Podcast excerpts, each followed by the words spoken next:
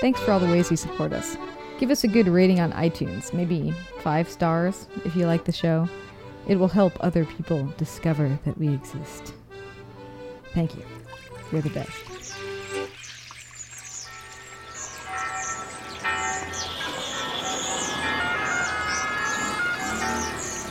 Welcome to Rome.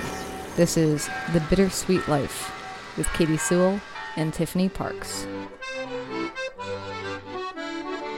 Hello, this is The Bittersweet Life. I'm Katy Sewall. Tiffany is away this week, so today we visit Teatro Zinzanni together. Teatro Zinzanni is a circus mixed with dinner theater, performing nearly every night in Seattle. And the cast is almost always full of expats. So recently I sat down with Dick and Mitzi. Actually, that's their character names.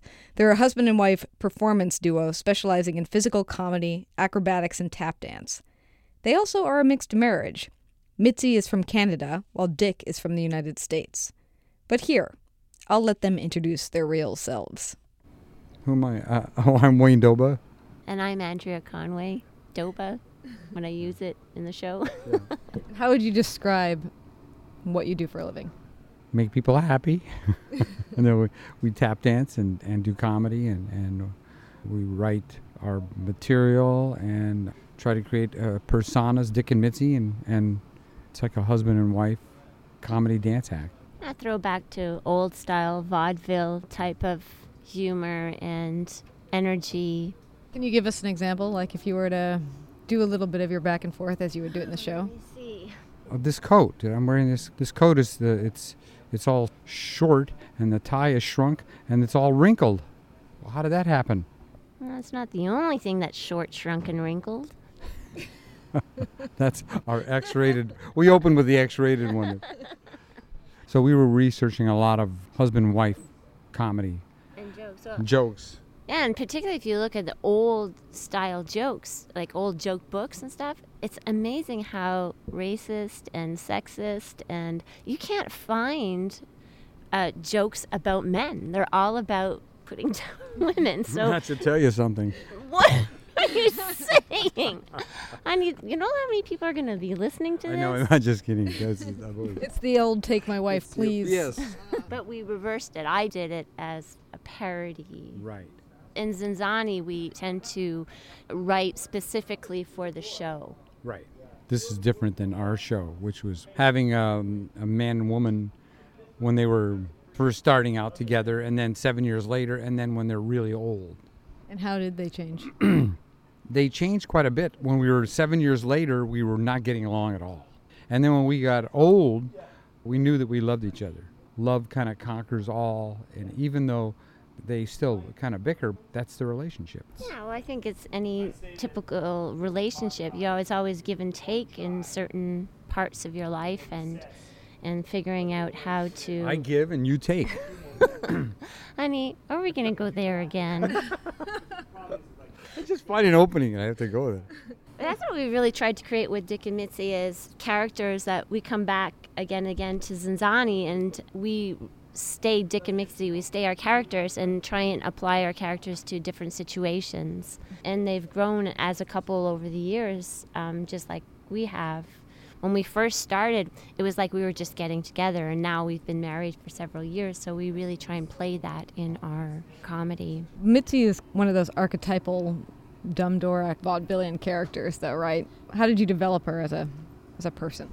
Well, I think I, I was really influenced by the old comedy style. When we first started working together, I really made her in awe of Dick. It started that way, that she just wanted the best for her man and like an old fashioned woman. But I think in more recent years, she's standing up a little bit stronger and. Once and you got to know Dick. and so it's been it's been interesting to see her evolution in the relationship. How would you describe Dick? Dick is pretty self-indulged, self-centered. He's all about his career, trying to make it. He's never really had the success he thought he should have, and he's constantly performing and trying to prove to people that he has what it takes.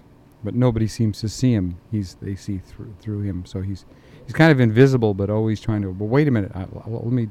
I'm trying to think of a character he's like. I can't th- think of one offhand. But I think he's also very positive. Like he really believes that any moment now um, he could get his big break, and I think that's where Mitzi does believe in him in that way. So they're very positive characters together. Well, we Um, generally do a really nice tap dance where the people think he can't tap, he can't do this, he can't do that, and then we kind of there is sort of a payoff. Let's talk about tap dancing for a second Sure. because it's the the one dance I want to learn. I've only taken five lessons, and then I had to move away for a year. so I've got out, gotten off track. What does it take to be a good tap dancer? It depends on your innate or what is the word your your talent. I mean, some people I think could try it for a long time and never, you know what I mean? Yeah. If you have a certain sense of rhythm, uh, because tap dancing is playing music. When I started, when I was 27, I was already a, a dancer. I was dancing in nightclubs, and I had studied mime, and and I was winning dance contests. I had a good, strong sense of rhythm, and I was kind of a drummer. I had a set of drums, so for me to actually then sort of put that language into my feet was sort of natural. Certain people I've taught, if you can't put one foot in front of the other, it's going to take you longer. I'm not saying it's impossible, because I've I've also seen people who, my teacher was Eddie Brown, was this wonderful black uh, performer who was, when I met him, I used to, used to say, well, this old old tap dancer, but now I'm the same age he was when I met him. But he was a, a fantastic teacher, and it was interesting because we started with just three of us dancing with him, and we would get a bottle of brandy and some corn chips and go to some woman's apartment, roll up the carpet, and tap dance. Well, the other two people were m- much better at picking up Eddie's steps than I was. I'm not a quick learner, although I'm still dancing today with it. I'm not doing the same steps because I've incorporated it into my own work. I think it was harder for me to learn because as a when I for me to learn, I get nervous in front of people, and I'm not good in a class. I need one-on-one, take it home, work with it, and I think other people pick up faster than me. But then there are, there are other people. I don't think no matter how long they work with it, because tap dancing is all about weight. If your weight's the wrong way, you're not going to get the step. When I first saw Wayne tap dance, and right before meeting Wayne, I, I was an acrobat before and a gymnast, and I was getting kind of older to do that kind of work. I thought, what can I do? And I was thinking, well, maybe tap dancing something I could do, you know, have a bit longer career with. And I thought, oh, after doing all this Cirque du Soleil and gymnastics, I thought tap dancing is going to be like no problem. Like I'm a very coordinated person and but when I started doing it, oh my gosh, I think it's harder than anything I've ever done before because it looks so easy, but it's just, it's not so easy. And it looks like you could just pick it up and, and it's not like that. I mean, you really have to work at it and practice. And I've been so fortunate to learn from Wayne, who's, he's developed his own style and he's passed it on to me. So I'm really specifically doing Wayne's style. I, if I took a tap class, I don't know how I would do in it because it's really particular. You know, tap dancing evolves with the person. So the style I'm doing is really his style. Just to put it in perspective, what were some of the things you were doing before if tap dancing was harder than those things? I Oh. want to know how hard it actually is. Well, I was a gymnast. Like, I competed for Canada and went to the Pan American Games. So I don't know if you know anything about artistic gymnastics, but you know, I was training about 30 hours a week when I was young and doing bars, beam, floor, and vault. And I would practice five hours a day and and it would be scary moves. It was also a fear factor that was hard in gymnastics is to build up the strength to do the trick, but also the, the courage to do it and, and fall and hurt yourself and get back up and do it.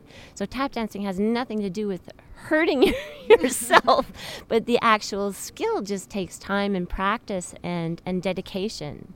So it takes almost the same amount of dedication without the fear factor involved with it. And the same with cir- I did circus later and was jumping 30 feet off the Russian swing, so that took skill, but it it, it wasn't quite as frustrating because it's it's hard to see something that looks easy and think that you can do it and you can't get your foot to go that exact way you want it to go. So it's more frustrating, I would say. Why do you think that back in old Hollywood, so many people could tap dance, and today, not as many people are going for it? Well, that's easy. There's they're not making movies. There's no place to, to sell it. Back then, even Jimmy Stewart did a tap dance because there were every movie. MGM made a movie, then Paramount may had a made a movie that would play. So they were constantly going back and forth to MGM and were and and people were under contracts to those places. So they were making musicals. So if you were going to be in the musical, you, you probably were going to have to tap dance, right? So that was there was a place to sell it. Where are they selling tap dancing today? Not not a lot of places to sell it. So people would say, "Come on, gee, that's such a lost art." And I go, uh, "Well, it hasn't been lost for me. I've been actually making a living at it for quite a long time now." So Did you um, both? I mean, you work for kind of an acrobatic performance dinner theater now. Did you both set out to be lifelong performers? I sort of did. I it was a real clear point at when I was 25 years old, living in Florida. I was a math major and a dance minor at Florida State, so I had 45 hours in dance. But, and I was working as a waiter, and I was dancing on weekends, and then decided specifically I was going to go to California and study mime, and never had a straight job after that. So from 25 on, that's how I, how I lived. Would you consider that lucky? A lot. I mean, I was lucky to get there, and at the time, I went on the streets and started doing mime in Berkeley, and about two and a half years past the hat, and was actually making a living. Of course, I was when you're 27, it's different than when you're 65. Making a living, you can perform on the streets, you can jump around, tap dance. I can't do that today. So back then, I was lucky to, to do that. I mean, you know, I don't know. Maybe if I had moved to LA after I'd made a horror film when I was, you know, 30 years old and had some contacts, my career would have gone to a different place. I could have, who knows, in LA, you could end up getting washed up. But I knew that this was how I was going to make a living, and uh, even to the point of, I can't do another job. I don't know what else I can do. Maybe teaching, but we're talking about that now, actually. So uh, Why? sometimes, you know, staying on the road, being always on the go is can be a little difficult. Be nice to be in one spot for longer and not have to be so sort of transient. Okay, I want to come back to that, but tell me, were, did you always want to be a performer as well? I know you were a gymnast. Were you thinking you'd be more of an athlete, or what? What were you hoping for? Well, I think I was just something that I was good at when I was young, and somehow I got into gymnastics and was good at it. And then I didn't come from a super wealthy family, and I've always wanted to travel. So for me, it was a ticket to travel. Like if I did well in gymnastics, I'd go to this competition in this place and take a plane to this place. So it was really an incentive for me to do well. And I think that kind of carried over after my gymnastic career into circus because circus traveled a lot and it was kind of a natural progression. Um, I didn't never thought I'd be in a circus. I was lucky to have been brought up in Montreal, and the Cirque du Soleil was just kind of starting to happen, and they were looking for acrobats. So they went to the National Gymnastic Federation and looked for gymnasts who had been retired. So a letter came to my house saying, Do you want to audition for a circus?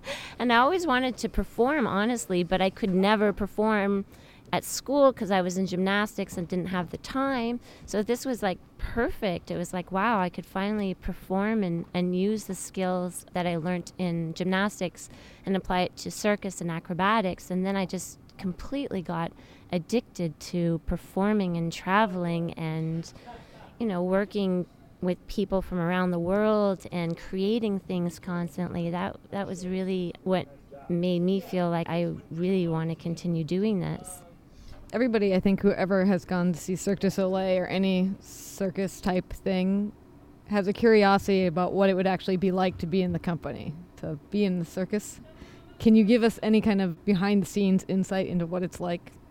Sure. Well, the lifestyle is really nice because you're traveling with a group of people. We're about a hundred on tour, so that's really nice. And the chefs travel with us, so there's like a full kitchen and stuff. So there's not a lot of responsibility of normal life. We're catered to on tour, and our focus or everyone's focus on tour is the show. So we really focus on that, and all the other kind of like life things are taken care of. So you can really focus on performance. Where it gets a little bit tedious is to continue doing the same thing over and over and over again. And specifically, Cirque du Soleil has become such a a big corporation. They- They're really consistent with keeping their shows exactly the same. And as an artist, I've I've always felt like I'm kind of an artist. I like to keep creating things, and for me, that became tedious over time. Was not being able to create new things, and I was just so fortunate that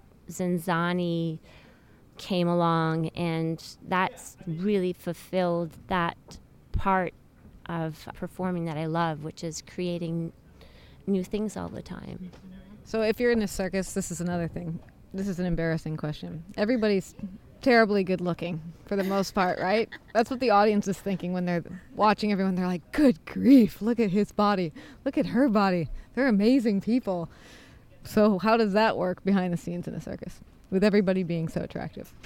Well, I think like like any, especially in Cirque du Soleil, when you're you're young, everyone's you know. I I was fortunate that when I was in the circus, had a partner very early on who was the acrobatic trainer, and so we were really a couple. Because otherwise, I guess it would be kind of, you know, you are touring with the same people for everywhere so you can't things have you have to be careful not to to end things badly i guess and you know if you kind of mess around with different people or whatever you know so um I think everyone's a little conscious of that. It's a two-year tour, you know. so Use caution.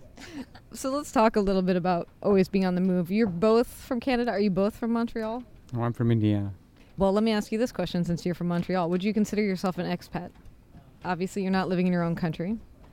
you know, since 19, I've been on the road. So I mean, where my home is is actually where I'm working all the time. So right now, Zinzanni has been a very consistent thing for me and for us. So this is really where I'm working and living the most. It's a real hard question because, like, like I say, from 19, I was always moving around. So I, I don't consider myself ex of anything or really stable in one place. Mm-hmm. Have you moved around as much as she has in your life? No, I lived in San Francisco for 25 years mm. before I got Zinzanni. Mm-hmm. I always thought I would live out my days in San Francisco. All of a sudden, this one job came along in Seattle, and I was actually performing in a little club, and I was the star of the show like once a week, twice a week. I had, was supposed to do a three month thing with them, and I ended up going six months, and then this job came along, and I said, I'm going to take it. I didn't know, nobody knew what Zinzanni was going to be. In fact, when they called me, they said, it's in a Spiegel tent. And I thought, what is that? A, you buy that in a, in a catalog? I thought, Spiegel, what's a Spiegel tent? So I didn't know what I was getting into.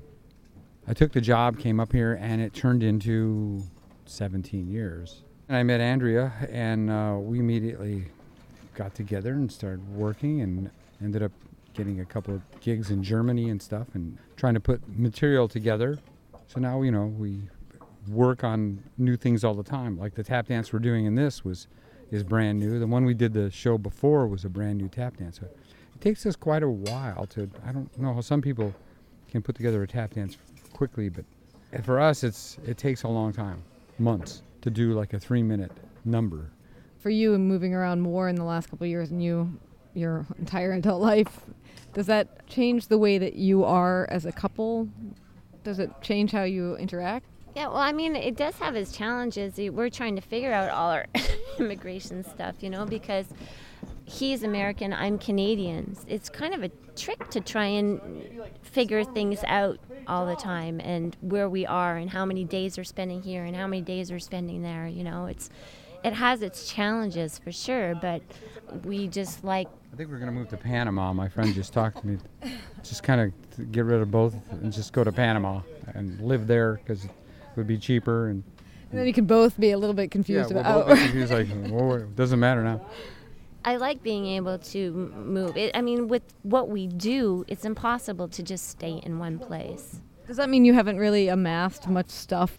We have a lot of we- stuff. We, find places, believe me. We've had I've had many storage places. We because we're always buying costumes and props. We're trying to actually create a show with with very little because our our show had weighed 500 pounds.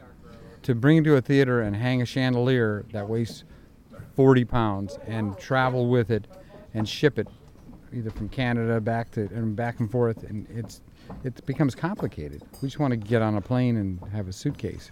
So that's our our challenge now to try to create material more like that. I, I think we're both stronger physically first, and then words. Would you say that? Yeah.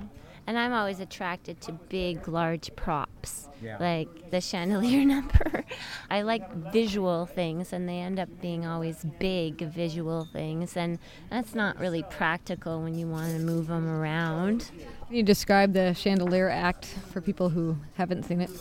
Well, the chandelier act, I, I, I thought of a, actually while I was in the circus because I thought, what can a, a girl clown be attracted to that she's not allowed to touch? So I thought of doing an acrobatic number on a chandelier. So Wayne and I actually built this huge chandelier with candles in it and jewels and stuff, and I end up going up in the chandelier to light it up and end up getting caught in it and breaking part of it crashes down on Wayne's head and The light part.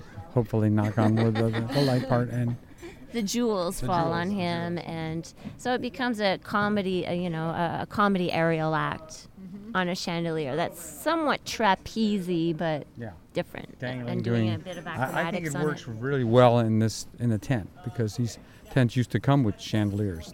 The tent master showed us the the old chandeliers. They were these gigantic cast iron, actually you know what huge things that held the tent down. Yeah, they held it was like used instead of a center pole, they used a huge rod iron chandelier t- for the weight to hold down the center of the tent because it all the wood kind of locks in. So I mean, we made the number before we found that out, Yeah, yeah. but we did think of it because I mean it's nice in the round. The whole tent's in the round, so it was a number that lent well in the round. What's it like to work together all the time as a husband and wife couple? Live together, travel together, work together. Well, I think if we if we do have uh, arguments, it's usually about the act, wouldn't you say? Than Yeah. more than just being together. And we're together all the time, full on. And uh, some people can't do it, but for us, it's like when we're not a, not together, it's I don't know what to do. I kind of walk around like, you know, what am I gonna eat? Peanut butter again? You know, Know, like I, I do the cooking, but you do the cleaning. I do so the we have a cleaning. So we have a yin yang. yeah, I don't like thing. cleaning very much. Yeah. I can cook about three dishes. So every now and then I'll make lemon chicken. Or, or we make my mom's uh, spaghetti and meatballs because I'm half Italian. So, well, the first time I made it for her, we made the mistake. I, I used buffalo meat and it tasted terrible. The meatballs. You made it up by yourself. yeah. but I made it with buffalo, which I had never done. And for some reason, the buffalo meatballs, Oh, I was not impressed. they were not good. but then we made it since, and now we call it Dora's. My mom was Dora. Dora's sauce. We, we love making the spaghetti and meatballs. That's one of our dishes. I mean, it's nice to work together. For sure, it's it can be tough sometimes. There's sometimes where we're rehearsing, we'll end up sitting and pouting in a chair and looking at each other. And I think it goes back to I was, you know, doing mime in the streets and I studied with an improvisational tap dancer. I like to improvise and I'm very spontaneous. She's coming from the school of gymnastics where you do the same routine over and over and get it perfect. So we sometimes argue on that. So we're forced to do routines together. So what happens is I create the steps in the routine, I teach them to her, she learns them, and then I forget them and make and make all the mistakes and ruin the routine. no, And well, sometimes I have to teach it back to you. But I mean, it's a process. I would have never come up with the steps to begin with because he invents tap steps all the time. I'm like, that's brilliant. I'm like running for my my camera to capture it because he can't repeat it twice. no, no. And sometimes I lose a step and I can't remember it, and she has to. And it'll be like three days. I keep making the same mistake. Very frustrating on the step that I created that I can't remember how to do. Because with tap, if you miss one tap and your weight's off, you lose that step. I kind of do it to the melody of the music. So a lot of times when we're redoing the thing, if I don't hear the melody, I can't do the step. That's what's really different about his style of tap dancing actually is he really taps melodically. But he learnt from like rhythm tap, but he applied it in a different way where he used the rhythm tap but uses it with melody. So it makes it really unique the way he dances, which I, I really like it. Do you find that it comes easy to you? You say that you do his style. Did it come easy to you? No, I had I really had to work hard because I also, uh, being a, an acrobat and a gymnast, I was very up in my body, and to get down in the floor was was really challenging. And and moving side to side i was more like up straight in gymnastics. It's up and down more. You're not moving side to side very much. And and so tap dancing was like completely the opposite of what i had been trained for 20 years doing. I'm starting from scratch. Maybe that's why it was so frustrating and hard for me was learning a completely different language I love my favorite tap dancer is Fred Astaire, and he's heavy on one leg, but he does a lot on his toes, and he's a, a really good drummer, and, and he plays piano like the same way he plays drum, and the same way he taps. So he's very melodical in his dancing, but he dances more on his toes than from what I learned. And sometimes we try to actually get steps, like I worked on uh, Top Hat, which is with a cane. So we, you know, had the movie, and I tried playing it in slow motion in a mirror because you're doing a cane tap, cane tap to try to get these really, it's really hard. But it's really simple. Sometimes the simplest things are the hardest. Okay, so just a couple more questions, and you guys, I mean, they're setting up like crazy in here, Yeah, so you to gotta get, the get you, chandelier. get you gotta go get ready for the show. But people always think that the U.S. and Canada are very similar. So, what would you say when it comes to you two being a married couple that's split between Canada and the United States is your biggest cultural difference? Well, mm. I know one. I, we were out in the out. There's one right there. We were out. we were in the in the forest in Quebec, and Wayne was really worried and and thought, you know, that we should get a gun because of bears, because of intruders, and I was like, I I. That's something that I nope nope no gun no I just I I couldn't absolutely not no If you look at the amount of murders and gun related things in Canada and the US, it's 10 times. 10 people are killed in Canada. It's 100. No, it's it's more than that. It's like a 1,000.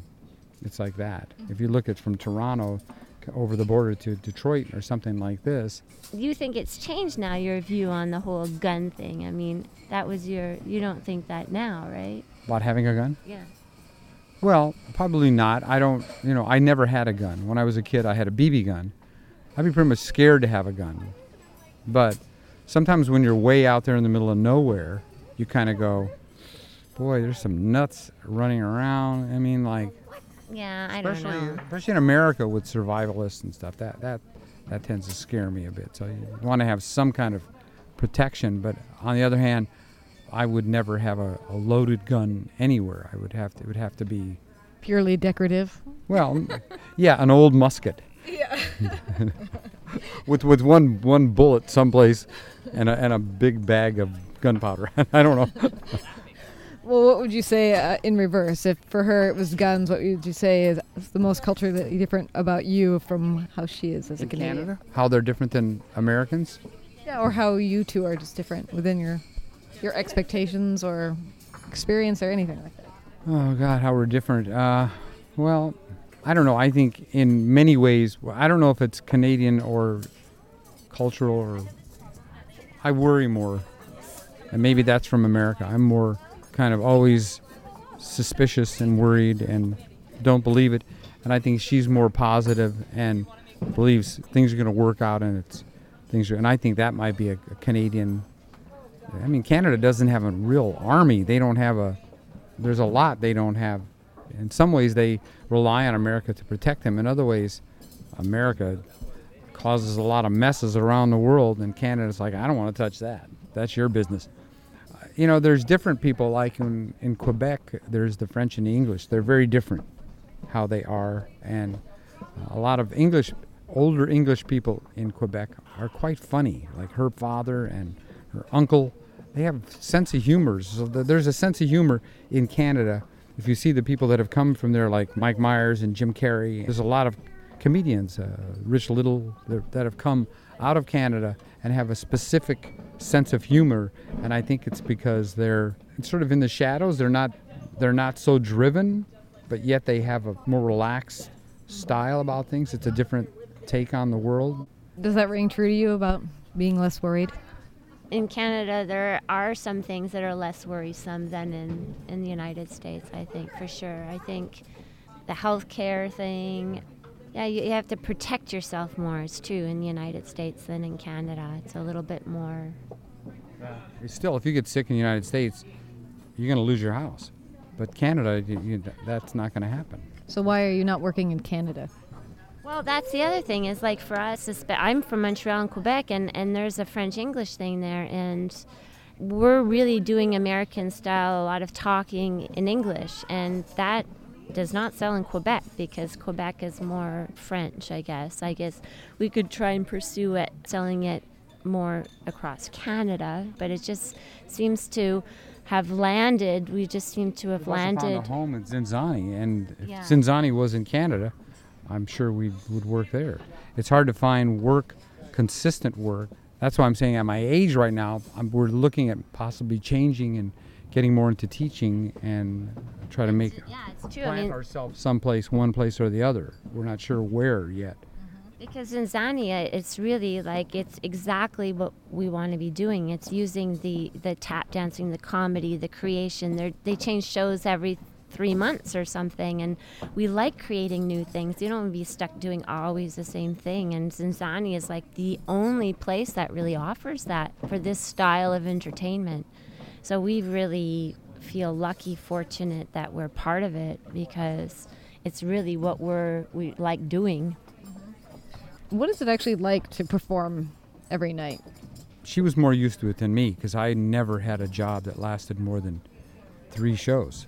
But you kind of get into the routine. You, you kind of like a, a, baseball player, you have certain habits. If the bat's not a certain thing, they they get kind of superstitious.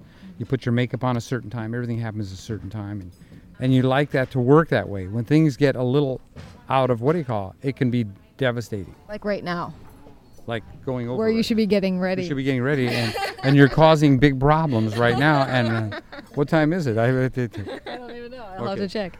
Uh, oh, it's five twenty.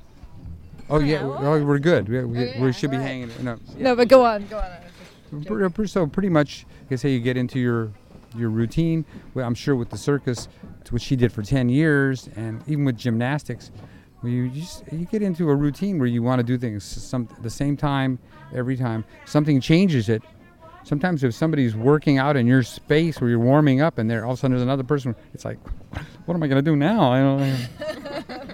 I have to put that shoe on first, and then that maybe it's just O. What is it? ODC or something? Maybe. Oh, OCD. OCD. I say ODC again.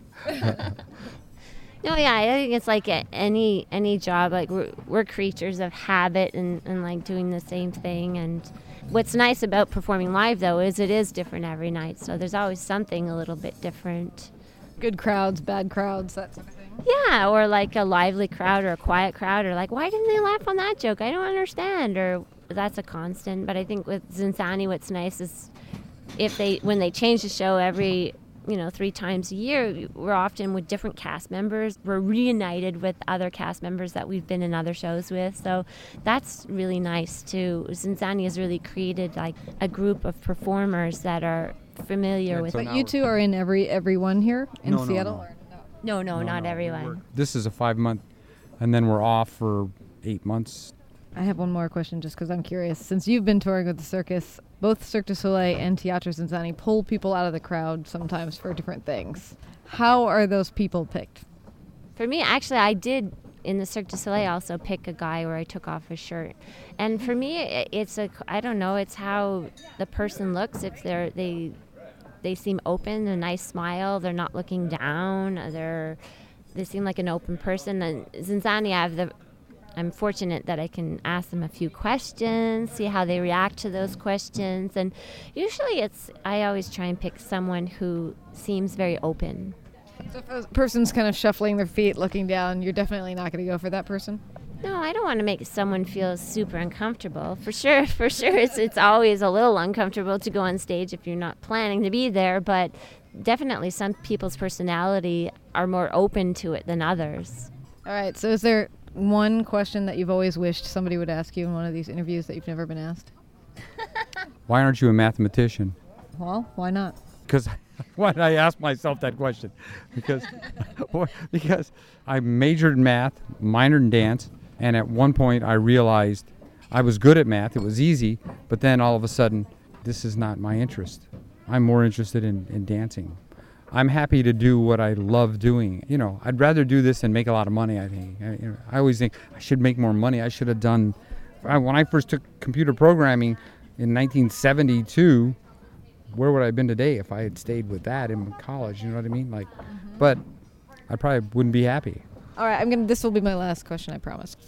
How do you get a sense of home and belonging as a person who's been on the road your whole life?